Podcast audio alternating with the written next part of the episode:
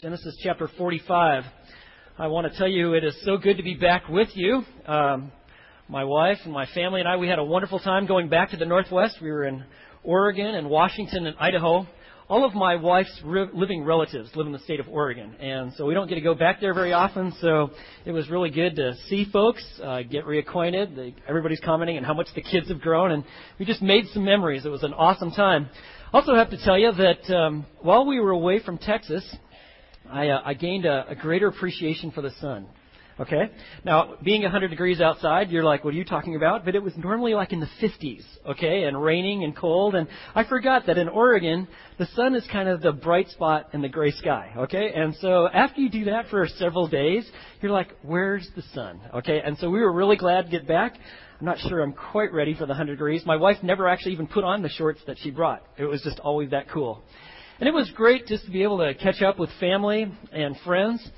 And just in visiting with uh, some of our friends, uh, I'd have to say that uh, some of them are going through some really deep water and through some, some difficult times. Uh, one guy I've known for many years, um, a mentor in my life, uh, invested heavily in me.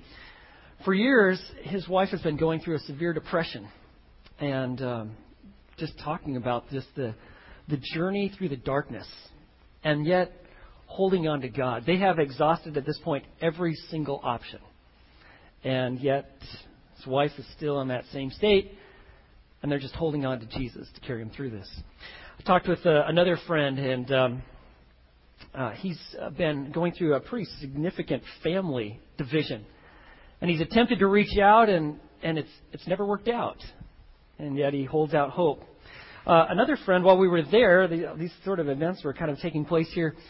Her, she's a very good friend. Her her dad suddenly dies. He's a Korean pastor in Portland. Dies on a Saturday night. Uh, she's up with all the details and the grievance uh, with your father passing away, and then sleeps a couple hours, and then comes to church, and she leads a women's Sunday school class, teaches her class, and and then later that day even hosts missionary friends of ours. I'm like, wow, how do you how how do you do that?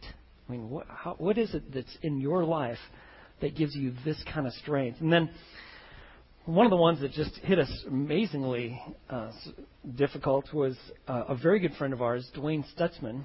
Uh, he and his wife uh, Donna, we had done years of youth ministry together. In fact, Dwayne and I used to do door-to-door evangelism together. This guy is a three-time All-American wrestler, and he is still lifting weights and still just huge. You know what I'm saying?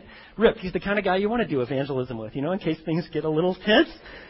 Here's Dwayne. We had some encounters like that. Well, while we were uh, while we were there, he the doctors discovered that he has a pretty significant mass in his chest cavity and his abdomen, and and uh, you know I know uh, his doctor and and he said this is serious. In fact, they were thinking he wasn't going to make it because if that cancer had spread, um, there would be nothing that they could do for him. It doesn't respond to chemotherapy or radiation, and and so I'm, I got together with him and Donna, and we're sitting there in his in his family room, talking about it, and he's talking about the reality of passing away. He says, you know, if I slip a blood clot, I'm going to go quickly.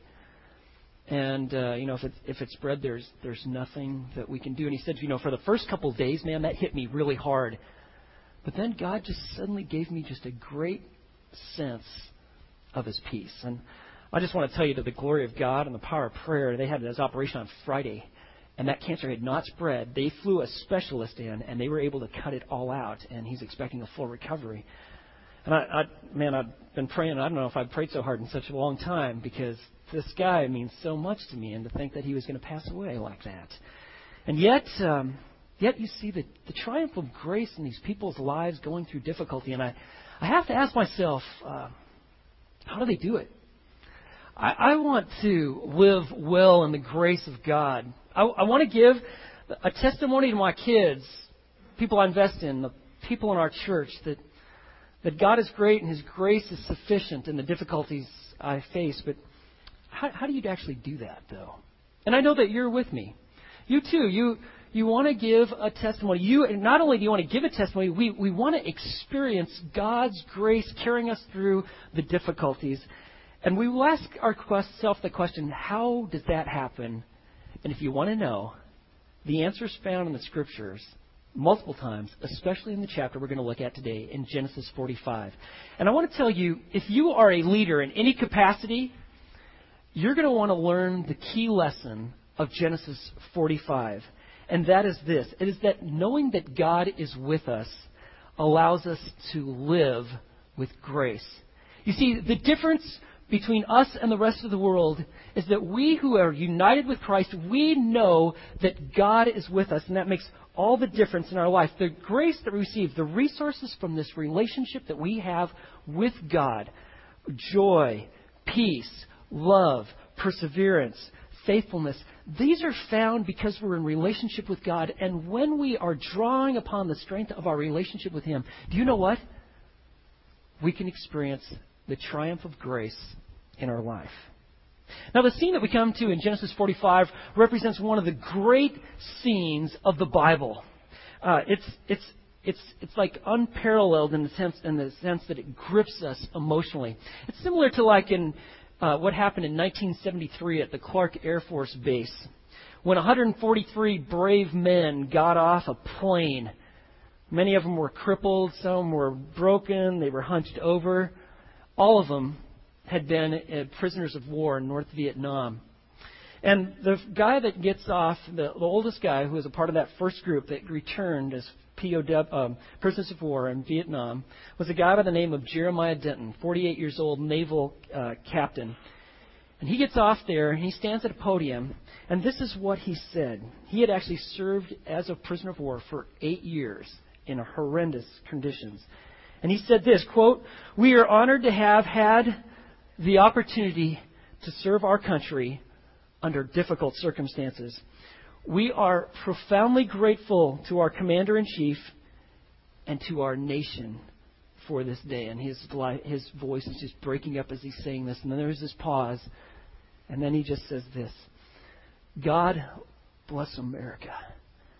And then they just all fall into the arms of all their waiting loved ones who had been waiting for years, holding out hope that they'd been alive, resting on memories, praying just trusting that somehow God would see their family members. And it's, you know, a scene like that, it, it, you can't hardly even describe how powerful that is. The fire of the emotions, the connection of the heart, the, just the sacredness of that kind of moment. Well, the scene that we come to in Genesis 45 is like that. Joseph, who is the prime minister of Egypt, has actually now once again encountered his brothers. He's brought them back and he, he's run them through a series of tests to find out is their heart really different toward God, toward their father, toward like their brother Benjamin. He wants to know, and he runs them through a series of tests. And this final one, they come through with flying colors. In fact, Judah, the guy which was the major reprobate in Genesis 38, this guy was bad and he was wicked. I mean, all you have to remember when he went through that, you were like, ugh, we're blushing because we're reading about how wicked this man is. Well, he has had a complete change of heart. In fact, he is willing to give his own life to be a slave to release Benjamin, who is now being held in captivity. And he actually, when he goes through that, Joseph, for the very first time, he actually hears the lie that they had told his dad. In fact, you see it in 44, verse 28. He's, he's, he's told, he says that Joseph was reported to have been torn to pieces by some sort of wild animal. That's the lie they spread. And Joseph keeps hearing this torn to pieces. He sees the change in his brothers. He sees it in their eyes. He feels it. He sees their face, their compassion. They are different men. He can handle it no longer. He has, he has withheld the fact that he is their brother, even though he's the prime minister of Egypt. He can control himself no longer. So, chapter 45, verse 1 Then Joseph could not control himself before all those who stood by him, and he cried, Have everyone, everyone go out from me. And so there was no man with him, where Joseph made himself known to his brothers. So an Egyptian, that's the only thing he's spoken thus far, he makes the command, have everybody leave. At this point, these brothers are like, whoa, what's going to happen? He has cleared out any witness. And then he starts weeping. Verse 2. He wept so loudly that the Egyptians heard it, and the household of Pharaoh heard of it. Even though he cleared everybody out, this man just starts heaving. It wasn't that he had a few little tears kind of come out of his uh, eyes, you know, like at the end of a little Hallmark movie, like, ooh. No, he's, it's, it's, it's visceral at this point. He's just, it's the emotion. These are his brothers. God has appointed him for this time. He's alive. Their dad's alive. He starts crying. He's weeping. Verse 3 Then Joseph said to his brothers, he says it to them in Hebrew, I am Joseph. Can you imagine? They're like, wait, how did, they, how did he learn Hebrew? Wait, he, he just said he, the prime minister said he's, he's Joseph. And then he says, Is my father still alive? But, but his brothers could not answer him, for they're just dismayed in his presence. Like, wait, how, how can you be the key guy in Egypt? You're, you're you're our brother Joseph? And then he, Joseph sees their complete unbelief, and then he says, verse 4 Then Joseph said to his brothers, Please come closer to me. He used the Hebrew word nagash. It doesn't word. It's not the usual word to speak of proximity. It actually it speaks of like a heart connection. Please come near to me. It speaks of like an intimate closeness, like if you'd hug someone. He says, "Come near to me. I am Joseph. And then he says, he says, I am your brother Joseph, whom you sold into Egypt. And at this point, then, I would imagine fear is just racing through their body. Because they had sold him into Egypt. He had to remember that little fact. Whoa. He's cleared everybody out. He's speaking to him in Hebrew. He just reminded him, I'm the one you sold into slavery. They think this is it. He's going to probably kill us. But that's not the case at all. Joseph is God's man. Grace has triumphed in Joseph's life. And there's things that we have to learn. There's a reason why Joseph gets so much press in the Bible, in the book of Genesis.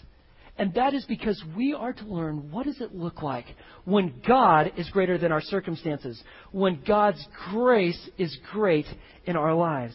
And in these following verses, in verses 5 through 8, this is a masterpiece of a recognition and a submission to the good sovereignty of God, that God's providential affairs over, the, over life, both good and evil, are in the hand of God. And notice what he says. He says, verse 5, he says, Now do not be grieved or angry with yourselves because you sold me here. Don't be grieved. Don't be angry with yourselves Look what he says in verse 5. You might want to underline it. For God sent me before you to preserve life. God did it. Don't be angry. I have come to see life from a vertical perspective. God is the one who has moved in our midst. And even through your evil actions, God was at work, and He sent me before you to preserve life. And He says, verse 6 Now, this famine that has been in the land for these two years, there are still five years in which there will be neither plowing nor harvesting. We've had two. There's five more years of complete famine that is going to occur in the land.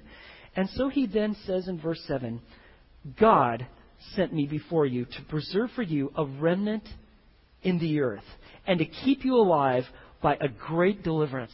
God has sent me not only to spare your life and to deliver you, but for a great deliverance for many people. And then he goes and just profoundly says it again in verse 8. Now, therefore, it was not you who sent me here, but God. And he has made me a father to Pharaoh. And that speaks of like an advisor, like a father would advise a son. He's saying, God has made me a father, an advisor to Pharaoh, and Lord of all his household, and ruler over all the land of Egypt. Now, what he's saying here, he's not saying that, okay, you guys did some really bad stuff. You were evil. You sold me into slavery. And that, but somehow God, you know, he saw how bad you were and all the bad things you did. And so he somehow kind of worked out, picked this little piece up here. And he worked and he made all things better. And he made it real good. That's not what he's saying here. It's, it's deeper than that. What he's saying here, he says, from the beginning, it was God who sent me here. God was in it all. He was working and he was able to even work even through your evil actions. Later on, he'd say at the end of this book, he kind of basically repeats this. He's, the boys are all worried. They're falling down before him. They're like worried now. And he says, listen, you meant it for evil, but God, he meant it for good. God meant it for good. You see, what is happening in Joseph's life is this. Grace is triumphing. And I, I want you to highlight this principle. Grace triumphs in our life when we are trusting God with our circumstances. When we have come to a point in our life where we are truly trusting God with our circumstances, we're not fighting them, rebelling them, just continually resenting them, but we realize, God, I'm trusting you in the midst of these circumstances. You know what? When we do that, grace is triumphing in our life. You see, it all gets started with God. Remember the signature chapter in Joseph's life? It's chapter 38. In chapter 38, four different times it says, the Lord was with him. The Lord was with Joseph. Yahweh, using God's personal name, was with Joseph. And because God was with him, and his focus was on God, and he's drawing upon the resources of that relationship, Joseph is a different man. When Joseph is turned into a slave, does he just give up on life and become embittered? No. What does he do? He is faithful even though he's in a completely difficult circumstance. So faithful that Potiphar eventually makes him the head guy, his manager over his entire household, everything he's got, all of his assets. And what allows him to be successful? The Lord is with him. He keeps focused on God. When he is wrongly accused of rape and he's thrown into prison, what allows Joseph to thrive even in prison? Do you know what it is?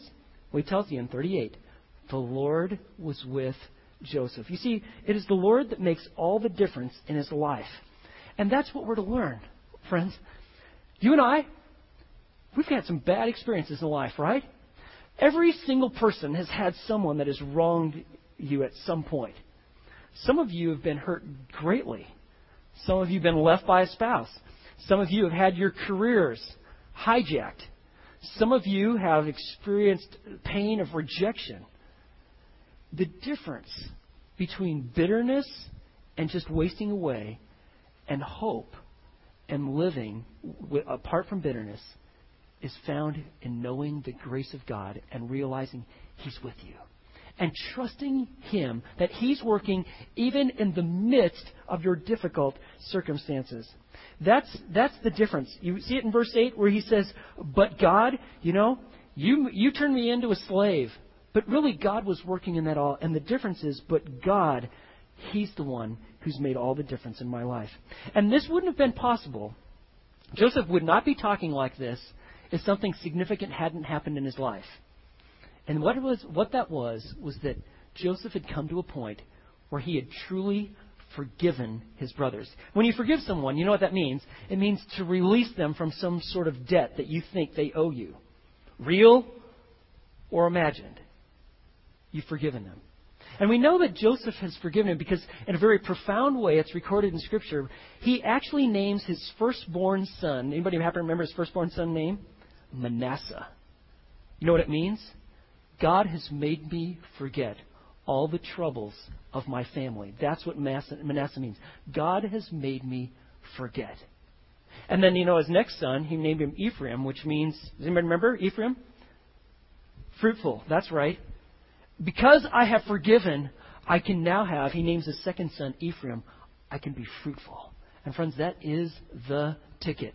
If you still harbor your grudge, you will not let go. You think that you're going to exact some sort of revenge. I got news for you. What's happening is you're wasting away, and whoever you think is going to pay some sort of price, they probably aren't even thinking about it. It's killing you, not them. You want to be fruitful in life? You want to know God's goodness release, joy, hope, peace, you have to forgive. And that's what Joseph has done. He's forgiven them. That's why he can talk to them like this. That's why he can treat them like this. You see, if anybody had a pile of rocks to throw at someone, it'd be Joseph, wouldn't it? I mean, think of his pile of rocks. He could throw them. And, you know what? You, you, my brothers, you turned me into a slave. Do you know that my wife has never met her father in law? Do you know that I missed all the experiences of growing up? Do you know, let me pick up this rock. I spent my 20s, I spent my 20s in prison because of you. Did you know I was falsely accused of rape? Do you know that I missed out on all the experiences of a young man because, because of you? You see, those are all the rocks that are in this pile. But you see, when grace triumphs in our life, when we see God working in the midst of our circumstances, when we're willing to forgive, then we have the ability to extend and experience forgiveness. You know, right now, now that God's got your full attention, if there is someone that you're really holding something against, and you know you need to forgive them, do it now. Do not let the sun go down on your anger one more time. Forgive. Joseph is here to show us what does it look like when grace triumphs in our lives. Really, what he's saying here is like, guys, guys, I know that you're going to be really, you're really angry with yourselves, and you're really mad, and you're frightened, and you're scared, and you're really disappointed. But he's telling them, listen, you can be happy like I am. You can have joy when you see that God's providential sovereign hand was working in the midst of this. That's really where happiness comes from. Joy comes from when you see that really God was in the midst of this. I don't understand all of it, and it was painful. It hurt.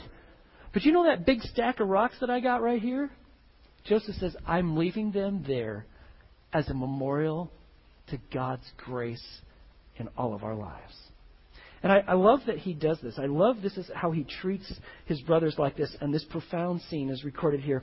It really, it, it is so much like Jesus. You remember when Jesus was on the cross? You remember what the statement was that he said over and over again? He says, Father, forgive them, for they do not know what they are doing. You see, God the Father providentially gave his son the cup to drink, and that was the cup of his wrath. That was only to be experienced by him dying a, a terrible death on a cross to pay the sins for a wayward humanity. He drank it. And yet, involved in that was a guy like by the name of Judas, the betrayer. There were godless men that nailed him. The Jews handed him over. They gave mock trials. They beat him. They whipped him. They insulted him. Stripped him. But see, through it all, God was working out His plan for this purpose so that His people would know the joy of relationship. You see, Jesus endured all the pain, the suffering, the mistreatment, the evil that we propagated against Him for this purpose so that we would know the joy of the fellowship with Him that Christ would provide. You see, there was another man, kind of like Joseph, who was betrayed, who was beaten, who was mistreated and who served as a rescuer, and that is Jesus. Joseph did it for providing for a physical salvation for his people, for his family. Jesus did it to provide the spiritual salvation for those who are his. And if you've never understood why did Jesus come, this is why he came. He came, he endured the evil so that you and I would know the joy of the fellowship with him if we will simply turn from our sin and trust him. Well, what we see here is, is Joseph. Joseph is demonstrating a God centered perspective both on his past, his present, and his future. He is God's man, and hence he is a great man. This is an amazing picture. This is actually kind of like what Peter spoke about. Remember in Acts 20, chapter 2, verse 22 and following? When Peter gave his first sermon, he said this You know what? You guys did some evil stuff. Jesus, God showed you through miracles and signs and wonders that He is the man. He was the Messiah. He is the Christ. But you know what you did? You delivered Him over by the predetermined plan and foreknowledge of God. This was always God's plan. It was predetermined. But you nailed Him to a cross by the hands of godless men and put Him to death. You did it. And yet what? God was working through it all. I don't fully understand how it all works, but I do know that God is sovereign, and He works through the decisions made by the will of men, even the evil ones. And that's what we see here. You know, and for my friends that are going through these, these difficult circumstances, I'll just tell you what I, I counseled them and, and I prayed with them is that they would just keep holding on to Jesus and keep trusting Him even in the midst of their circumstances, even if they do not know how they're all going to work out. And friends, some of you are going through hardship and difficulty. You know what we need to do? We need to experience the triumph of grace. Just keep trusting that God, He is working through our circumstances. You see, knowing that God is with us, that allows us to live with grace. Well, not only do we see that uh, God's grace is triumphing in his life where he's actually trusting God with his circumstances, I want you to see one other aspect of what does it look like when grace is triumphing in your life. and that is that you will be treating others with compassion. Joseph isn't going to exact revenge. He knows that God is in it all, and he is God's man. His focus is on God. You want to see grace in action? Look what he says here, verse 9. Hurry and go up to my father and say to him, Thus says your son Joseph. God has made me the Lord of all Egypt. Come down to me and do not delay. And then he says, You, you shall live in the land of Goshen. Okay, if you're not really familiar with Egyptian real estate, Goshen is like the prime property. It is at the mouth of the Nile. Okay, and that big, huge delta, it has water and irrigation. It is the, really the best of the land of Egypt. And so even today, if you look at a, a topographical map of, Joseph, of, uh, of Egypt, you see this little green area right by the mouth of the delta. That is the Goshen. That, and he says, listen, I'm going to give it to you, my brothers, the very ones that, you remember you sold me into slavery? I, I've forgiven you. I want you to have Egypt's very best. You go get dad, you bring him down here. I want you to have the land of the Goshen, verse 10, and you shall be near me. I want you by me. You and your children and your children's children and your flocks and your herds and all that you have. I want the very best for you. I love you with a love that only can come from God. And he says, verse 11, there I also will provide for you. Not only will I give you the best land, I'm going to provide everything you need. And for there are still five years of famine to come, and you and your household and all that you have would be impoverished. If you don't come, you die. But God has sent me here so that you will live. Verse 12, he says, Behold, your eyes see, and the eyes of my brother Benjamin see, that it is my mouth that is speaking to you. Now he says, verse 13, You must tell my father of all my splendor in Egypt and all that you have seen, and you must hurry and bring my father down here. Tell dad everything. Tell him what happened. Tell him what you see. Tell him what God has done. This is going to blow him away. And then verse 14 and 15. Then he fell on his brother's Benjamin's neck and he wept.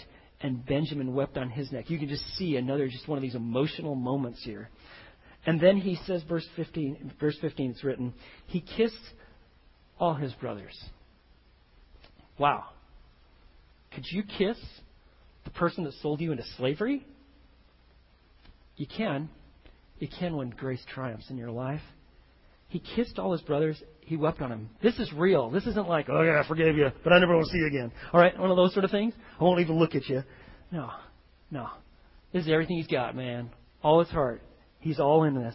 He wept on them, and afterwards his brothers talked with him. And they had a lot to talk about. And I'd imagine every time they'd want to go back to, oh, you know, we were having a bad day when we sold you into slavery. He's like, wait, wait. We're not going there. God worked that out for his good and for his glory. Well, you got to imagine you got the prime minister crying so loud that everybody's hearing him. Pharaoh's hearing about this. All of a sudden, the scene becomes known. Joseph has all his brothers, and they're here. Well, verse 16. Now, when the news was heard in Pharaoh's house that Joseph's brothers had come, it pleased Pharaoh and his servants. Okay? Man, Pharaoh loves this man. I mean, think of it. If you're like the president and you got a guy like Joseph and he always makes you look good, I mean, he's done it all. Sure, you got family? I love them. Let's bring them on. Let, what can I do for them? And he does. He ups the ante here. He's like, oh no, we're going to do better than that. Verse 17, then Pharaoh said to Joseph, oh, say to your brothers, do this. Load your beasts, load them down, okay, and go to the land of Canaan and take your father and your households, everything you got, and come to me and I will give you the best of the land of Egypt, and you will eat the fat of the land. I'm going to give you the very best. Yeah, I know a lot of folks are starving, but not you. You're going to have the very best. Pharaoh, in a way, is just communicating just how much he loves and appreciates Joseph. And he, verse 19, now you are ordered. Okay? This is an official decree. Do this.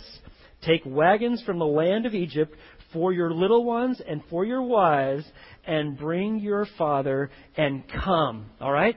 It's kind of like the Oregon Trail, but it's the Egyptian one, okay? And I want you to load them all up. I'm going to give you the wagons. I want you to pack them out. And I want you to put the women and the children in there, the guys, you can walk. And I want you to come down. And he says, verse 20, Do not concern yourselves with your goods, for the best of all the land of Egypt is yours.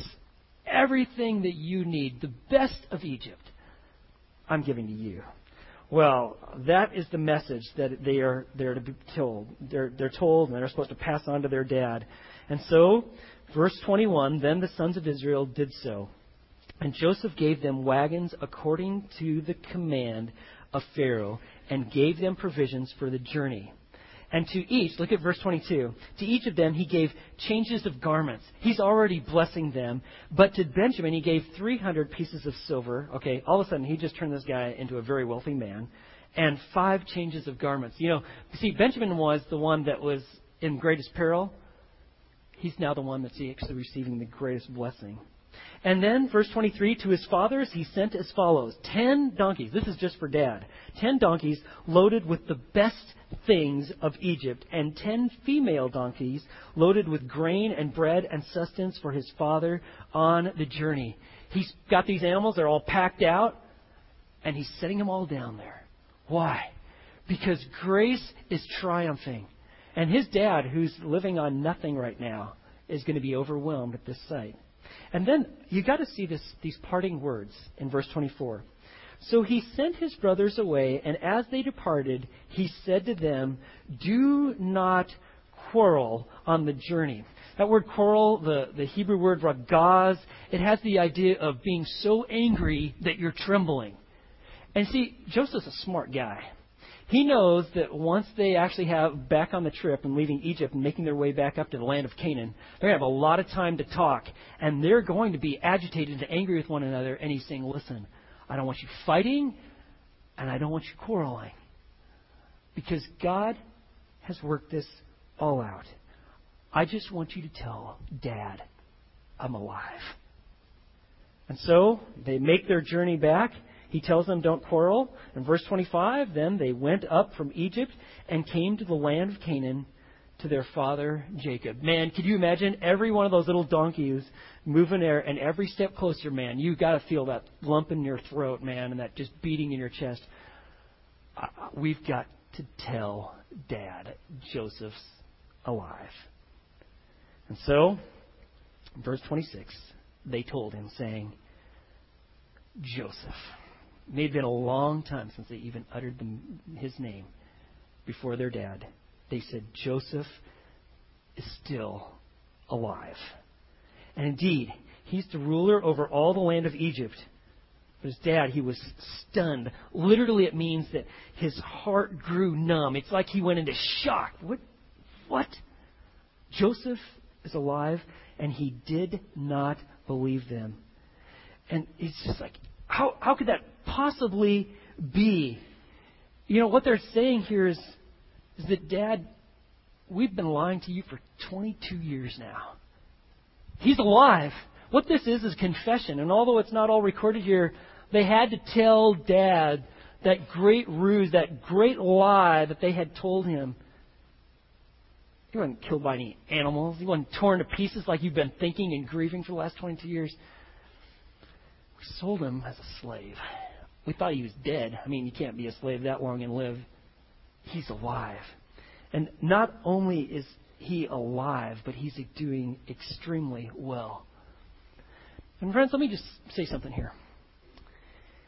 If you've made some sort of great lie to your parents or perhaps to some significant person, and you've hid something that you've done to maybe you maybe you lied to them, maybe you stole from them, maybe you disgraced them in some way, you need to know that has serious implications in your earthly relationships, even affects your relationship with God. It breaks down fellowship. Let grace triumph even over your darkest hours, and maybe today is the day you make the phone call or write the letter, and let grace and truth triumph even over the bad things that you've done. They tell him, Dad, Joseph's alive. In fact, he's not only alive, he is he is the man. He is, verse 26, the ruler over all the land of Egypt. And he was stunned and he did not believe him. And then, verse 27, when they told him all the words of Joseph that he had spoken to them, and when he saw the wagons, okay, he knew his boys were bad and they were liars and they're telling him he was a liar, but then he sees all the wagons that Joseph had sent carry, to carry him. The spirit of their father was revived. I mean, he's, they're saying, Dad, He's the ruler of Egypt. He's got it all. I mean, Joseph, he's the prime minister. He's married. He has an awesome wife. He has two great kids. He's got a plasma TV. You should see what he's rolling around these days. He's got a truck. And it is the King Ranch edition, man. It is all leather. I mean, he's got it all. He's got a fridge and it's full of food and he wants us to come. Dad, Joseph is alive and grace has triumphed and he wants us to come. He's demanding us to come. In fact, there's a decree from Pharaoh. You come now. And he says, he said, forget all your stuff. You don't even need to worry about it. I mean, you don't need to worry about that, the, that car. You remember you have to always push up the hill so you can, you know, get it jump started so you can actually get it started. No, don't, just leave it. The pink flamingos, the trampoline that you jump on, just leave it. You know the IKEA furniture that you got that took you a whole month to build? Okay? Just leave it. Because the best of Egypt is waiting for you. Okay, if you want the pink flamingos, you can bring them. But that's what these donkeys for. These are the carts for. But just come. That is what is taking place here. There's this great realization that God's grace has once again triumphed in this family. And this family that was literally ripped apart, God is now bringing together. And so, verse 28 then Israel said, It is enough, my son. Joseph is still alive. I will go and see him before I die. Instead of using his word, name Jacob, they use that name that God gave him Israel because he is speaking for this nation. Though small though it be, almost at the brink of complete annihilation, Israel speaks and says, We are going to go. And so, friends, knowing that God is with us, you know what that does? It allows us to live with grace. We see it in Joseph's life. We see Joseph trusting God with his circumstances. Friends, that's what we need to do. Trusting God with your difficult circumstances. Holding on, even if you don't see how it's going to work out now, and maybe it won't even have the happy ever after ending that you would like.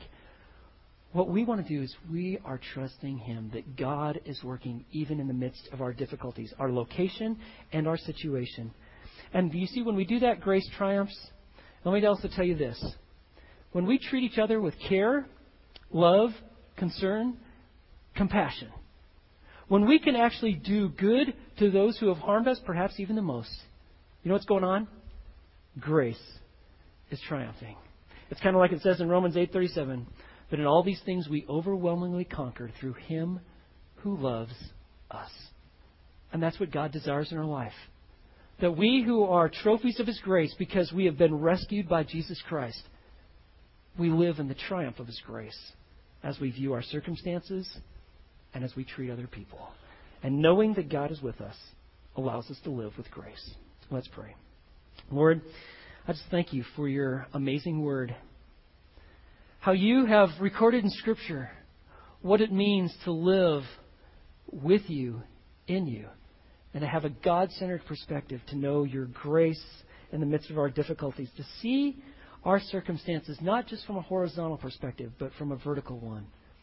And to know the triumph of your grace that we can show love and care and concern for all people, even those who have hurt us, because we have experienced your forgiveness and your grace in our lives. Lord, we are your people, and we desire that the steps that we take each day would reflect that for your glory. And we pray in Jesus' name. Amen.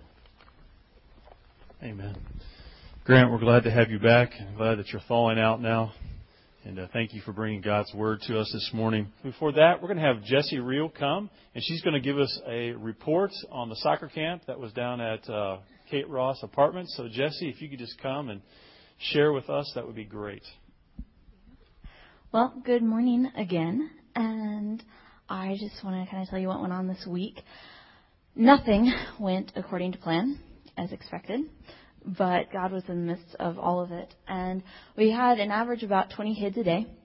On the last day, which was the day we gave out free T-shirts and soccer balls, we had like 30. So, um, and we met a lot of new kids that, that we never had out there before for Kings Club, which was really cool. Um, thanks to all of you, each one got a T-shirt, a ball, and cleats a lot of them got um, soccer jerseys that people donated and gave, and they were really, really excited about those. And then the ones who'd been there at least two days of the four got trophies too with their names on them. So it was it was really exciting for them. And I kind of want to tell you about a few of them. Um, well, there was there were a few little boys, um, three brothers, Deshaun, Andres, and JJ. And they got their cleats. And their mom was telling us later about, and they were wonderful, respectful, sweet little boys, about how they wanted to wear their cleats all the time. Like we gave them their cleats on Tuesday, and they wanted to wear them all the time, everywhere they went. They were so excited about that.